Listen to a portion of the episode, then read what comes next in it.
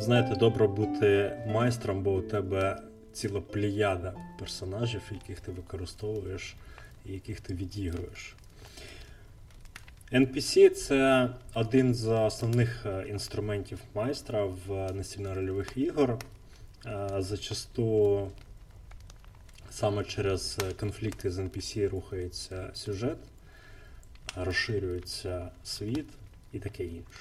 Створення неігрових персонажів, воно, в принципі, не сильно відрізняється від створення, скажімо так, звичайних персонажів, якими будуть грати гравці, але зазвичай вони не потребують такої детальності та деталізації. Але, тим не менш, є певний набір характеристик чи певні вимоги до неігрових персонажів, які вони потребують для того, щоб вони були цілісними, цікавими, з ними було цікаво комунікувати та взаємодіяти. Одна з таких штук – це мета неігрових персонажів, взагалі на що вони існують в цьому світі, конкретно для цих гравців у цій грі, і що буде відбуватися, якщо гравці з ними стикнуться. Ну що ж, якщо говорити про певну класифікацію НПСів, я б, мабуть, назвав декілька і виділив би типи НПСів, NPC, які вам можуть знадобитися в грі. Знову ж таки, пробачте, буду використовувати трохи англосаксонську термінологію для цього. І почну, мабуть, з такого типу NPC, як гайд або провідник нашої. Це буде провідник в загальному сенсі цього слова. Він потрібен для того, щоб допомогти персонажам гравців потрапити туди, куди треба. З пункту А в пункт Б. Або знайти, що треба. Наприклад, бібліотекар, який буде знаходити певну ключову інформацію для персонажів гравців. Наступний – це так званий advancement NPC. Тобто це такий собі радник, що дає підсказки персонажам, в яку сторону варто думати над вирішенням тої чи іншої проблеми. Наприклад, «О, я бачив того дракона, якого ви шукаєте, він оселився на вершині отієї вогняної гори». Це такий персонаж, який буде допомагати, але не втручатися. Направляти гравців туди, куди потрібно. Таким прикладом може бути Гендальф. Він направляв своїми порадами братерство персня, іноді використовуючи також роль гіда. Взагалі, Гендальф він такий дуже комплексний персонаж, багато з яких ролей НПСів або NPC буде до нього підходити, будемо використовувати як є. Далі ментор або старший. Хтось досвідчений, хто може допомогти персонажам гравців психологічно або скоригувати їх дії. При цьому ментори не повинні приймати рішення за персонажів гравців і виконувати їх роботу. Вони просто допомагають, менторять ментально або психологічно. Наприклад, досвідчений воїн NPC може допомагати порадами в тактиці. Наприклад, розповідати, як вони з побратимами колись використовували балісту, щоб відстрілювати орків-вершників, щось таке. Тобто це буде, знову ж таки, більше через цих НПСів ви будете допомагати гравцям приймати певні рішення, якщо ви побачите, що вони, наприклад, заплутались або чогось не зрозуміли. Тобто через гру ви зможете їх таким чином направити на більш таке коректне русло, чи чимось допомогти. Далі це такий long-term NPC. Це постійний член команди. Він виконує свою частину роботи в партії. І наведу такий приклад. Мене особисто в моєму кампанії До речі, там, де Льоша грає, і там, де Віталік грав колись. У мене така є жриця Лілія. Жриця Латандера, що подорожує з групою, допомагаючи в битві і конкуруючи з жіночої сторони з однією з наших гравчинь, створюючи їй різні стимули рухатись далі. Ось, тобто в нас не було саме гравця-жреця, який би лікував і робив те, що робить жрець. Тому було вирішено зробити такого NPC, який просто ходить з групою, він не перетягує на себе якийсь час, він просто допомагає в тому чи іншому напрямку в ті чи інші часи. Наступним персонажем буде саппорт. Це такий неігровий персонаж, що слідкує за виконанням буденних справ, на які гравцям часто не потрібно витрачати час. Приготування їжі, збігати за покупками, віднести якогось листа. Знову ж таки, в тому самому кампейні, де ця жриця є, є ціла організація, в якій існують декілька NPC, що займаються адміністративними справами і піклуються про персонажів гравців. Група, вона входить в цю організацію, і організація про них піклується. Наприклад, також це можуть бути такі NPC-персонажі-портери, ті, хто щось переносить. Там, ви йдете в якийсь похід, наприклад, в ті ж джунглі, і є портери, які просто тащать ваші речі в тому поході. Таке інше. Є ж платва. Якщо ти з нею зможеш розмовляти, то тоді чому ні? Повноцінний такий НПС. Якщо платва може через джунглі, то я дуже здивуюся.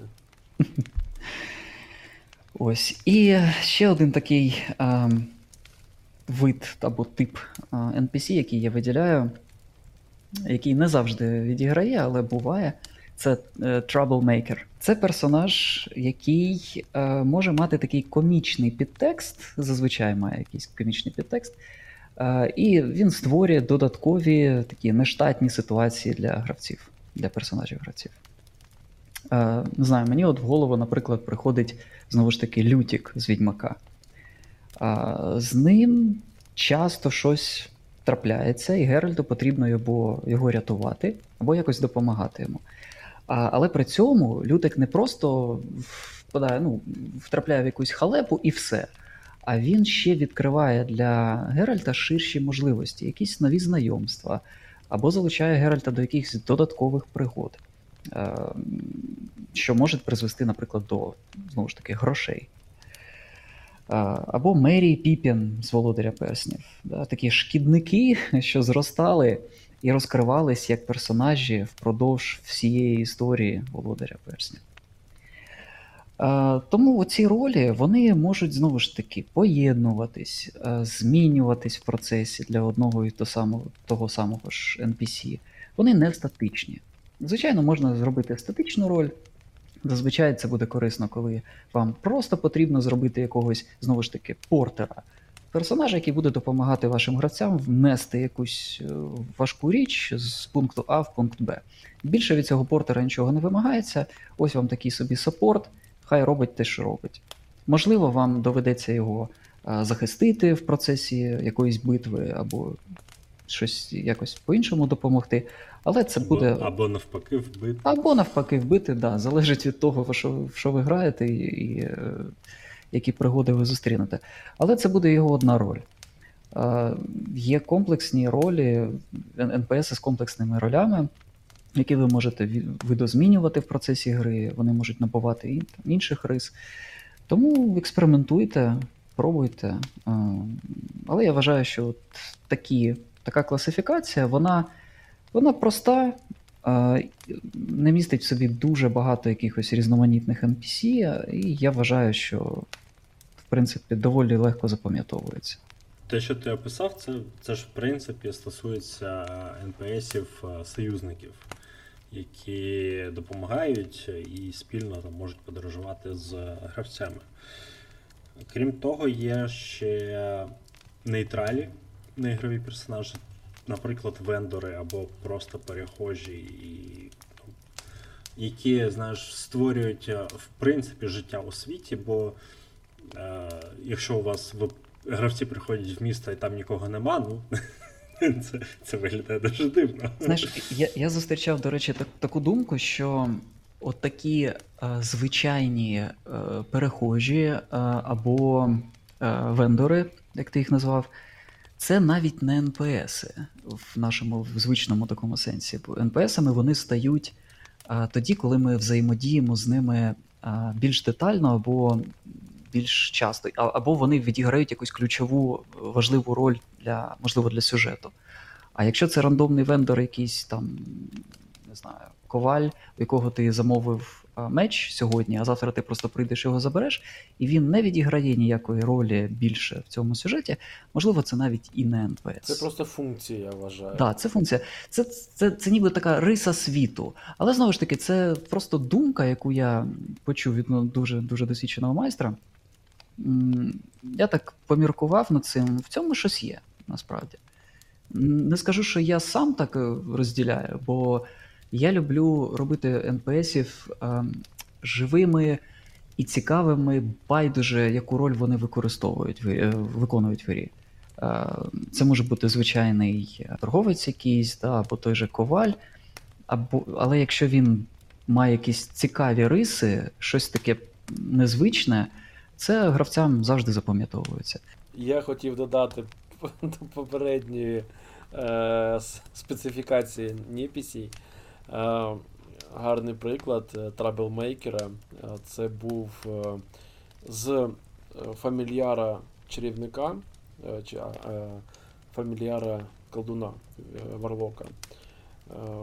Ми з гравцем створили повноцінного нєпіся. Так як Варлок був хафлінгом, то і біс, якого він призвав, також був хафлінгом.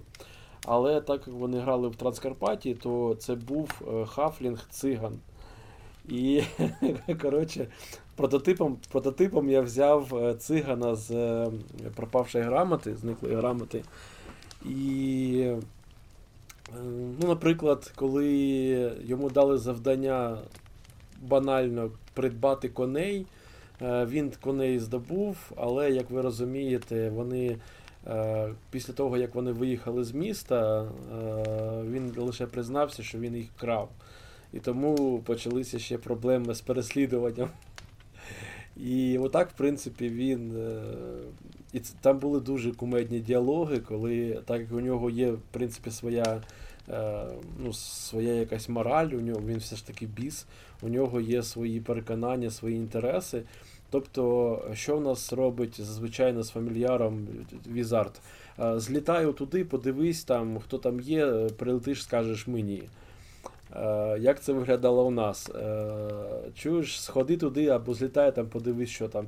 Та щось сьогодні я не настрій, не хочеться так щось кудись йти. Давай тут постоїмо, нічого не страпиться, ми підемо звідси.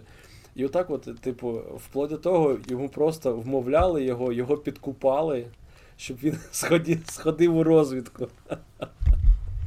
Типу, обіцяли, що дадуть йому нормально 3 галди в місті, щоб він пограв в карти, сходив, типу, і до дівок його відпустять, і після цього лише він йшов у розвідку. Щодо непись чи не непись, дуже гарно це відтворюється в книжці по Savage Worlds. Там сказано наступне, як приклад, якщо це статист, то йому не треба давати імена, якісь там окремі якісь його додаткові навички або скіли. Це просто вартовий біля воріт. І, в принципі, гра сама вчить нас, що це банально вартовий, якщо ти з ним дерешся, ну, б'єшся або торгуєш якось, ну, не треба на цьому зациклюватися. Але якщо, як тільки ти даєш йому ім'я, що це вартовий Джек, дай йому дикий кубик, дай йому скіл, там, володіння щитом, бо це вже порядна людина, і... Савага підказує потім тобі, що додай Джеку якогось брата капітана. У нас була така штука, коли ми грали, група намагалася проникнути в місто так, щоб не заплатити мито. І у нас, ну таке, це була також напівгумористична така ситуація. І у нас вийшло так, що їх було 4 брати. Старший, коротше, був капітаном варти, а 3 його младших брата були лейтенантами на цих воротах. І вони всі були близнюки. Коротше, група під'їжджає, намагається чувака обідіти, що вони тут, коротше, дуже важні люди в городі, і їм треба проїхати. Він каже, ні, ніхіра, типу, йдіть отсюди бомжи. Типу, вони біжуть на інші ворота, там стоїть такий же самий чувак. Прибіг з перших воріт, так? Так. В итоге на третьих воротах їх просто повели к капітану, їх приводить, короче, третій брат к четвертому, який такий же самий. Вони в итоге дають мзду капітану. І це прикольно. І вони вже в місті, короче. Це прикольно. Доволі часто бувають випадки, коли от такі, як ти кажеш, статисти дуже швидко перетворюються на NPC. Тобто ти буквально на люту даєш йому згенероване ім'я, чи просто генеруєш, чи придумуєш там щось з голови викидуєш, додаєш якусь черту характеру, наприклад, акцент, просто щоб він відрізнявся і був якийсь більш цікавий. І в принципі можна якісь риси характеру йому надати там, теж на люту. І в цьому сенсі мені дуже подобається, я просто пам'ятаю це як пораду від Талі Сен-Джефа, але багато хто її використовує. Це один із акторів із Critical Role, якщо що.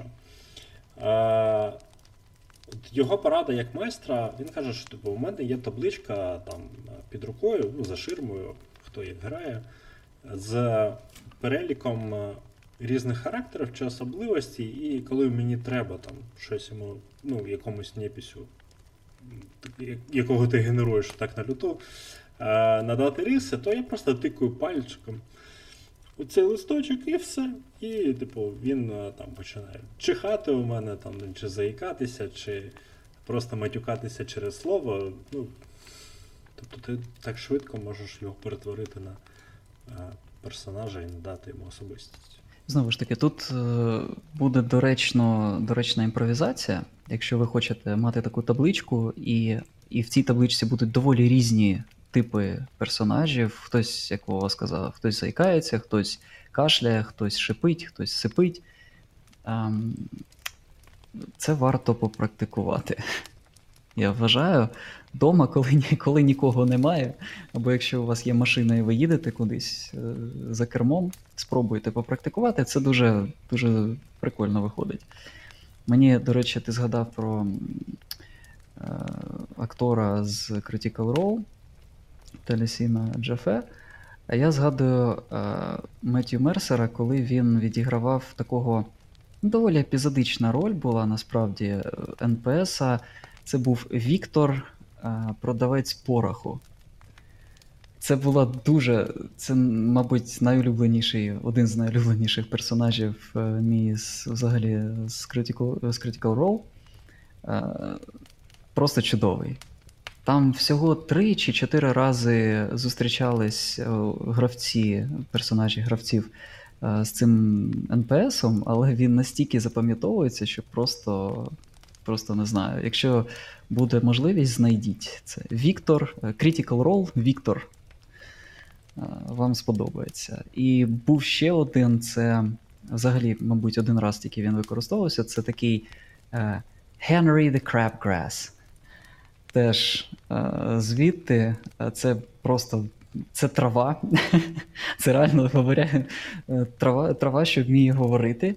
І якось її зустріли основні гравці. Це, якщо я не помиляюсь, це з другого кампейну. Вони там десь були на узбережжі, наступили на цю траву, і потім вони почали з нею там спілкуватись. Вона їм розповідала, хто тут висаджувався, хто був і взагалі, що відбувалося останні там декілька годин чи днів. Дуже цікаві персонажі. До речі, прикольно, що ти згадав. насправді ж неігровим персонажем може бути будь-хто. І ну, в D&D це зрозуміло, бо там це звичайна штука. Я просто згадую, як Льоша взяв собі замість амулета курку. Єжик Шитовський, не курка. Сам ти курка, это рицар. Ян Жишка та Ежик Шитовский, то братва. Мельник и его личный рыцарь. То, что он заколдованный в петуха, это нюанси. А взагалі я би сказав, що якщо ми згадаємо Фейт, цю славетну, обожнюю її, люблю систему, то там є дуже прикольний механізм, коли ви можете грати капелюхом головного героя, мечем, і так само вигадувати собі скіли, і це не буде якоюсь проблемою. Тобто, мовно кажучи, якщо заморочитися, ви можете грати, знаєш, там, самураєм-одинаком, і ще 4 людини будуть грати його черевиками, там, сандалями, мечем, луком і там, капелюхом. І у всіх будуть різні скіли, і всі будуть на ситуації, як би, так чи інакше впливати. Захищати від сонця, давати плюс до бігу і так далі, так далі, так далі. Ну, тобто там, навіть не в магічних світах. Ну, тобто, щоб ви розуміли там, наскільки там все глибоко. Ну, і раз ми згадали про Фейт, може ми про Гурпс згадаємо заодно? Я не дуже в Гурпс розуміюсь, тому я не можу сказати, наскільки там можна грати за речі інші. Там можна грати за все, що завгодно. Просто знаходиш табличку тих речей, про які ти хочеш грати, да? Відкриваєш і шукаєш правильні пропорції цієї речі і використовуєш. Гурпс може грати все, що може вмерти від колючої ріжучої рани. Да? Або вогнепальне. Або вогнепальне, да. А щодо того Єжик Шитовського, то Володимир мав на увазі, що у мене в табличці, у мого персонажа, я створив собі вора за класом. Але просто грати вора мені було нудно. Тому я називав себе Мельник, як млинар українською, мабуть. Коротше кажучи, чувак, який на млину саме борошном заправляє. І він був контрабандістом, там, таким переговорником, всі діла. У нього була кохана там, вчителька-відьма, яка його лікувала іноді, коли його били сильно односельчани. І вона, і по табличкам там було, типу, ви маєте +1 к удачі амулет якийсь. Ми вирішили, що буде забавно, і коли відьма виїжджала з села, вона залишила свого зачарованого півня цьому млинарю, коротше. І це був за сюжетом лицар, який добивався кохання цієї відьми, ну, чародійки у світі відьмака. І так він її замахав, що вона його притворила на півника безсмертного. Тобто півень має вмерти тоді, коли людський вік вже закінчиться. І оте у нас була пачка, коротше, Мільник і петух. І ми бігали і кидалися багном у нелюгарців, відволікали їх, і тоді наші воїни чаржили. В принципі, з цієї розповіді ви можете зрозуміти, наскільки важливо прописувати передісторію неігрових персонажів. І наскільки це може зробити їх цікавим. Да, саме так. Я пропоную, типу, скіпнути всі речі, там, що треба прописувати стати, спорядження і таке інше. Це, в принципі, дуже понятні речі для всіх майстрів, я вважаю. Але я все ж таки зверну увагу на те, що якщо ви дали персонажу ім'я, то запишіть його десь на листочку. Ну, от чисто на всякий случай. Ага. Це 100% порада від Віталіка, насправді я підтримую обома руками. Бо дуже багато так було, що ти на ходу щось там якогось Джека назвав, а потім, блін, як його звали? Боб? А потім, да, потім такий, Льоша грав з якоюсь куркою. Такий, Єжик Шитовським я грав. Це коріш. Поважна людина. Поважний півень, так. Просто безсмертний півень. Це не петух, це півень. І щоб ви розуміли, в механіці Відьмака +1 до вдачі — це дуже важливо. Бо це додає до твого дайс, до кітка твого дайса +1. Це прям дуже важливо, насправді. І коли це твоя вдача бігає, ти роляєш, у тебе видається, у тебе все виходить, все правильно, і ти можеш наративно, просто словами описати, як цей півень тобі допоміг.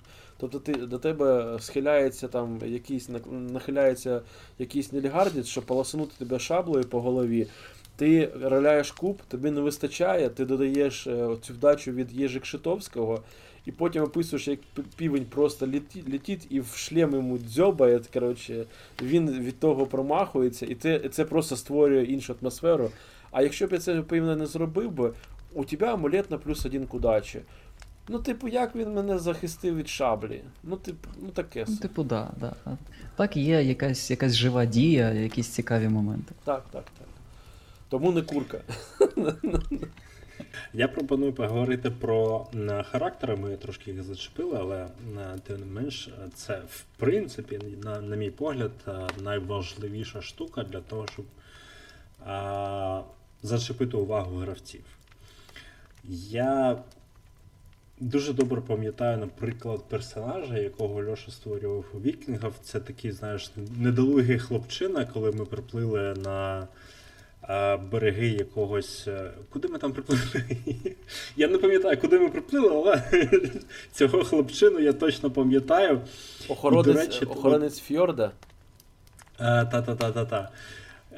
До речі, от така от штука, я не знаю чому, але там деякі майстри не люблять відігрувати або створювати якихось таких дурних, смішних, комічних персонажів. Але це ж круто, коли у тебе є можливість відіграти такого персонажа. Я не знаю, мені навпаки це по приколу, і запам'ятовується це дуже добре. Я хотів просто, щоб всі розрозуміли концепт. Він не був дауном, він не був якимось там цей хлопець, в ньому нічого такого не було. Навіть я розмовляв звичайним голосом, але що в ньому було такого незвичайного? Просто його історія. У нього вдома холодно, бо це Скандинавія, зима завжди. Його, як самого молодшого воїна, випхали стерегти берег. А так як він ще в набіги, нальоти не ходив, у нього своє обладнання немає. Але берег треба захищати щитом, в шоломі, тому йому дали 2 шапки, шолом на 2 розміри більший, і великий щит, до якого він ще не звик. Тому, коли він взаємодіяв з персонажами, він постійно поправляв шолом, який його намагався йому закрити обличчя. І коли він щось намагався з кимось поздороватися, він роняв або коп'є, або щит, і потім його підіймав. Оце, але це виглядало, на мій погляд, дуже прикольно, насправді. Тобто він не дурний, але просто він вперше опинився в той ролі, яку він має відігравати, але на його сміну приїхав дракар з поважними панами, і треба щось робити, а у тебе шлем з'їжджає і коп'є з щитом не по розміру. Ще дуже круто підкреслювати контрасти неігровими персонажами. Я просто згадую одну з перших своїх ігор у Відьмака. У мене пачка прибула в Брюге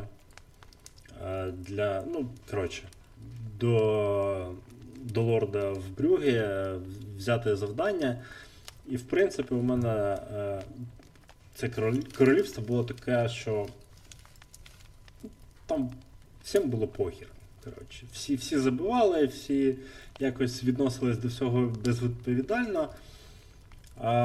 Навіть в королівській династії. І от коли гравці пішли на завдання, а потім до них приїхав офіцер з Темерії, з спеціальних служб, і почав їх дрюкати, то, вони так переполошилися, вз'їрошилися, але вони розуміють співвідношення своїх сил і нічого не можуть зробити. І отакий контраст тут дуже кльово зіграв. І ну, для якраз от такого відтінення того, що відбувається в вашому світі, ви можете ну, так само ваших персонажів використовувати.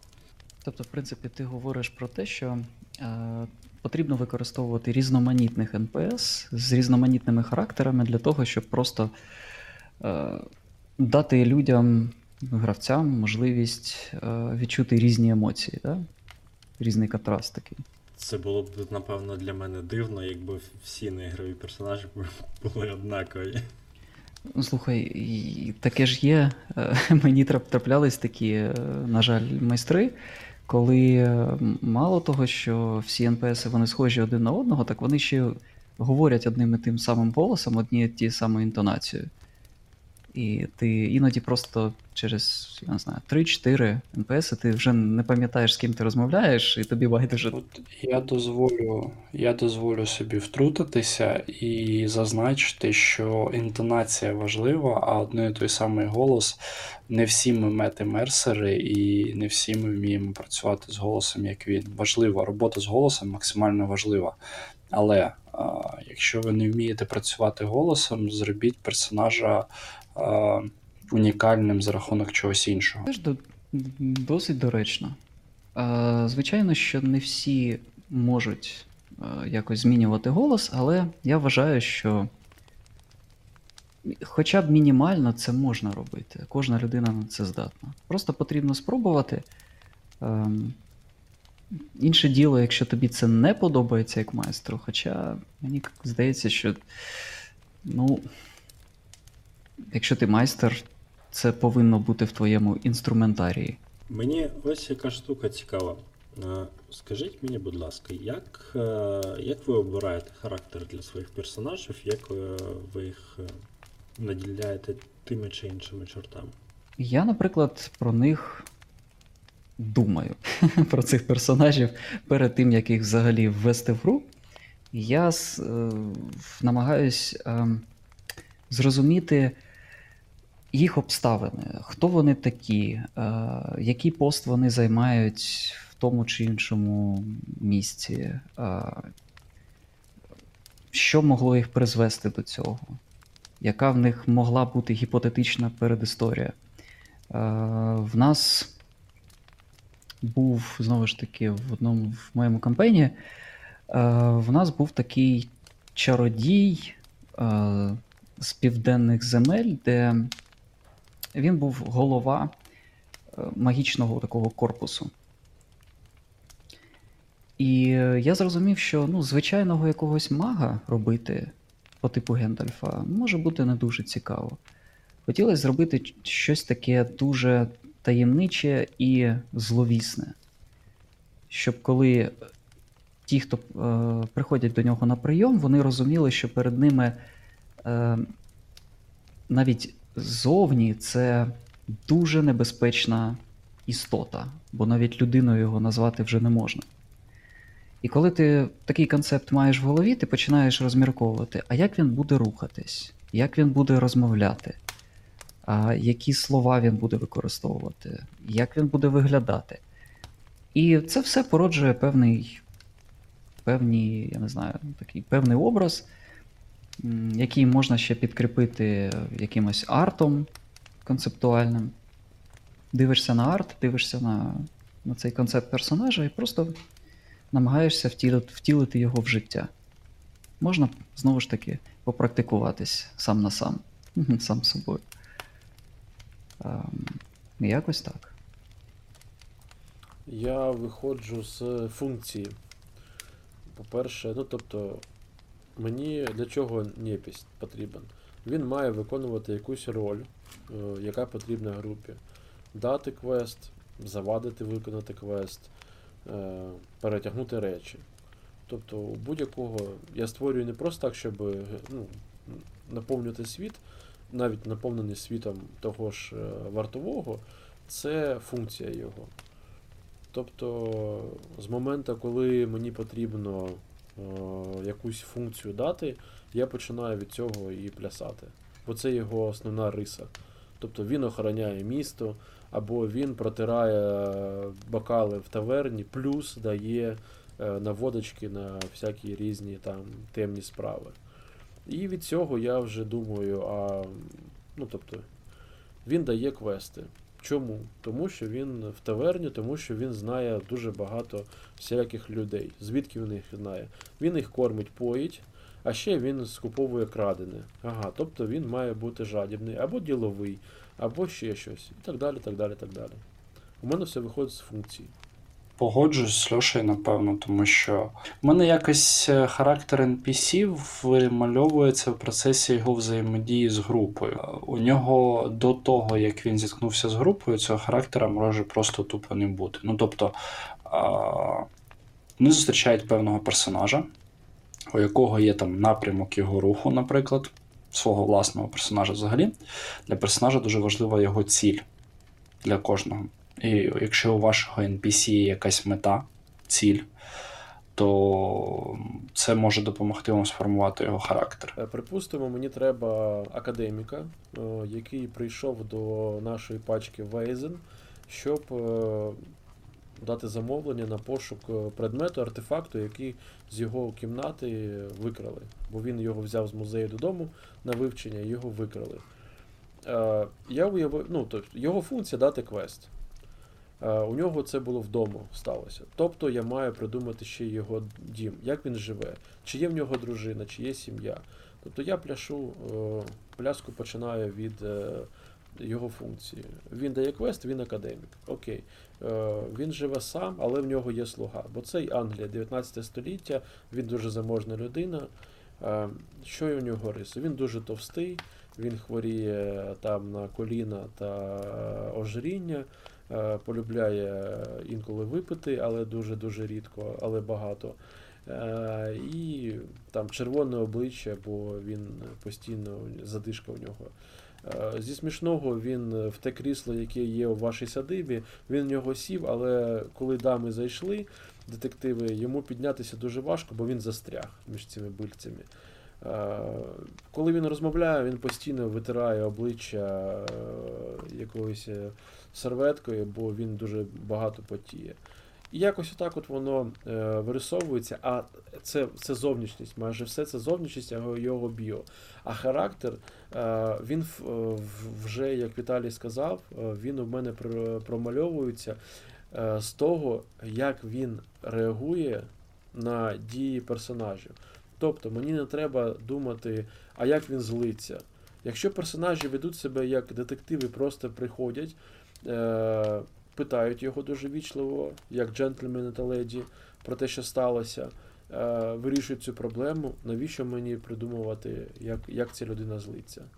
Тобто я вже підстроююсь, підлаштовуюсь по ходу діла з характером. Але зовнішність, якісь риси, якісь повадки, якісь рухи, темп голоса, тобто він повільніше каже, він віддихується такий. Дивіться, тут така справа, що я маю втрати, і я тут і жарко, я спека. Мене можуть вигнати з академії. Тобто людина, яка вона хвилюється, але він через його вагу, через те, що тут камін поруч, йому жарко, він не те саме, але він джентльмен, він має не поспішати. І це вже в нього змішується, тому він зупиняється, щоб подумати, як вам це сказати. А риси характеру вже потім наслоюються на його зовнішність, на його якісь повадки. Я напевно, ще додам, що, знаєш, як при створенні персонажів ще враховує їх соціальне положення і до якої групи вони відносяться, до якої культурної групи вони відносяться. Ти там нещодавно згадував про клінки, і я так думаю, що там в залежності від фракцій це ділиться дуже. Або та сама легенда. Там нема фракцій, там є просто ровні пацанчики всі. Окей. В легенді п'ятикілець це має значення. Так, дуже велике. В Макі, коли ми грали в Мірт і відновлення Мірта, там місто було поділено на різні фракції, і вони дуже сильно відрізнялися одна від одної. там різна культурна рамка. Ну, коротше, це впливало на риси персонажів, які входили в ці групи, але, ну, як на мене, особистість, вона важливіша групи, і ну, вона може відрізнятися від групи. Тобто, якщо в грі є якась фракція, і там всі однакові болванчики бігають, це ну, не зовсім цікаво і не зовсім правдоподібно. Коли ми грали в кампейн по Мірту, у мене був персонаж, якщо до цього я грав цим от млинарем, до речі, напишіть, будь ласка, під цим подкастом, як Мельника на українській мові правильно називати. Коротше, якщо я грав млинарем-контрабандистом, то я був селюком, мені було пофігу. А у Мірті, в кампанії, я грав аристократом-чарівником, тобто там комбо, ти і аристократ, і ще й чарівник у світі Відьмака. Тому я їздив у червоному кафтані на бойовому коні, і отак от шаблею і нагайкою під'їжджав, і найчастіше до всіх кричав «Ти бидло!» і пиздив їх з коня. Вролився. Да. Тому що у Мірті нещодавно було селянське повстання, і всі селюки, так чи інакше, вони або повстали проти короля, або типу сочувствуючі були. Ну, знаєте, як у того, ті саме... из Ростовской Народной Республики, короче. І, естественно, я їздив оце і обзивав їх бидлом і піздив їх типу, по спині нагайкою. Бо що з ними ще короче, у Льоші невинних не було. Взагалі ні. Ти типу народився селяком, ти бачив повстанця, не вбив його, все, типу, чувак, пробач, але типу за тобою косяк. Але так, у Вейзені дуже важливо, у мене там грали деякі вагабонди, це жебраки, які там відящі, вони побачили Вейзен, і тому їх запросили у ці таємні всякі клуби. Але якщо якийсь чувак заходить до лорда, який там, ми для нього квест виконуємо, і такий добрішого вечірочка, о, я вас тут спіжу вазочку, ну типу... Це не про те гра, тобто з ним грати вже не дуже хочеться. І мені подобається грати в ті світи, де дуже нерівна така соціальна дробина є. Бо це плюс до відіграшу. Ти маєш розуміти і маєш пристосовуватися, де ти знаходишся зараз. Чи ви з якимось там шпаною на вулиці розмовляєте, це буде один той же персонаж, буде розмовляти по-різному зі шпаною чи з королем. А якщо ми граємо в світі, де, умовно кажучи, демократія, там, ну, в нашій, припустимо, ми граємо по сучасному Києву, ну, ти просто як вічлива людина, ти не будеш орати, тільки депутатам на «ви», а всім остальним «слышиш ти». Ну, ти до всіх однаково, до депутатів інколи гірше. Іноді навпаки буває, так? Слиш ти, міністр! Так, і це саме. Я так завжди ругаюсь, я кричу там, пани офіцери, окружки помить, якби. Шановний. Да, в Україні, якщо тобі кажуть шановний, значить зараз будуть пиздити. Щось не так. Я ще хотів, якщо дозволите, трошки додати таку штуку. Якщо вам потрібно згенерувати NPC швидко на льоту, ну, якась ситуація сталася, то тут є декілька порад. Одна з них, яку вже Володя на початку десь озвучив, це знову ж таки приклад Талісіна Джафе. У вас є таблички, ви собі нагенерували заздалегідь, і ви просто дуже швиденько по цим табличкам собі збілдили такого NPC і відіграєте. Наприклад, я особисто таким методом не користуюсь, мені краще підходить інше. Мені підходить тримати в голові певні архетипи людей, персонажів, які мені, наприклад, запам'ятались з книжок, з відеоігр, з фільмів. Я просто їх пам'ятаю. Наприклад, як доктор Лівсі. Його дуже багато хто пам'ятає. І ви просто тримаєте в голові цей образ, і коли приходить час зробити якогось персонажа, ви просто дуже швидко реагуєте і розумієте, о, Ось зараз ми знаходимося в маєтку, до нас заходять, наприклад, відіграємо якусь сцену, де є хворий, і до цього хворого потрібен якийсь доктор, і ти такий, доктор Лівсі, чому б ні? І заходить такий, ха-ха-ха, здрастуйте. Така людина. Або, якщо в голову взагалі нічого не приходить, це такий бекап-варіант взагалі, просто відіграйте себе. Просто самого себе. Як би ви відреагували в цій ситуації. І зазвичай це буде досить нормально. Нормальний НПС вийде потім, якщо захочете, ви дозміните характер, можливо, риси, можливо, якісь звички, і щось з цього вийде трошки інше. Але ніколи не потрібно губитися і там, кидатись за книжку, листати її, там, о Боже, зараз, я там, почекайте, я зараз знайду цього Джека, якого я готував. І так ви будете кращим майстром. Але якщо ви вводите уже прописану пригоду, то бажано було б її все ж таки перед тим, як водити, прочитати. Я хотів сказати про те, що у нас уже хвилин 40 ефіру, а ми так і не сказали про те, як пиздити у циган, але Борис мене випередив. Наостаночок так. До речі, деякі системи в своїх книжках пропонують вже певні архетипи, як то, наприклад, робить Savage Worlds, як варіант. Я не знаю, чи варто заглиблюватися в тему архетипів. Можна сюди Юнга притягти з його архетипами, де і, в принципі, будь-які архетипи. Коротше, архетипів дуже багато.